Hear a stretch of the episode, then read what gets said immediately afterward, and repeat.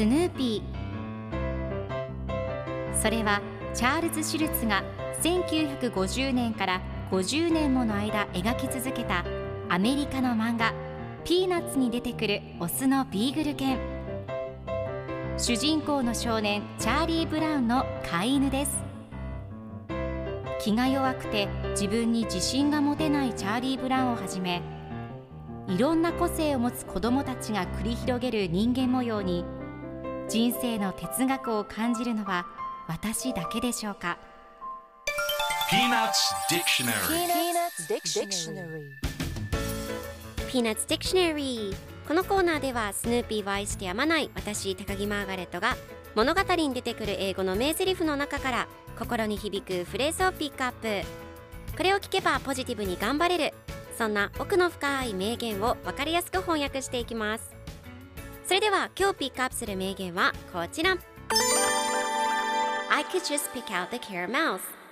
I could just pick out the caramels. 中のキャラメルだけほじくり出してもいいけど。今日のコミックは1989年2月15日のものです。チャーリー・ブラウンとスヌーピーが一緒におしゃべりをしています。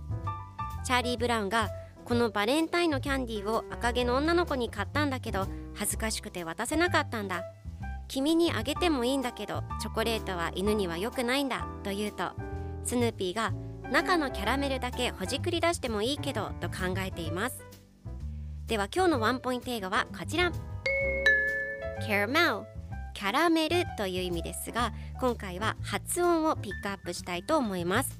このキャラメルという単語ですが発音が人や地域によって違っていて Caramel キャラメル派と Caramel カーモン派に分かれます。では Caramel の例文2つ紹介するとまず1つ目。キャラメル風味。Caramel flavor 2つ目。キャラメルベースのチョコレート。Caramel based chocolate それでは一緒に言ってみましょう。Repeat after me Caramel Caramel Caramel Caramel Good job! 皆さんもぜひ Caramel を使ってみてくださいということで今日の名言は I could just pick out the caramels でした Peanuts Dictionary Peanuts Dictionary.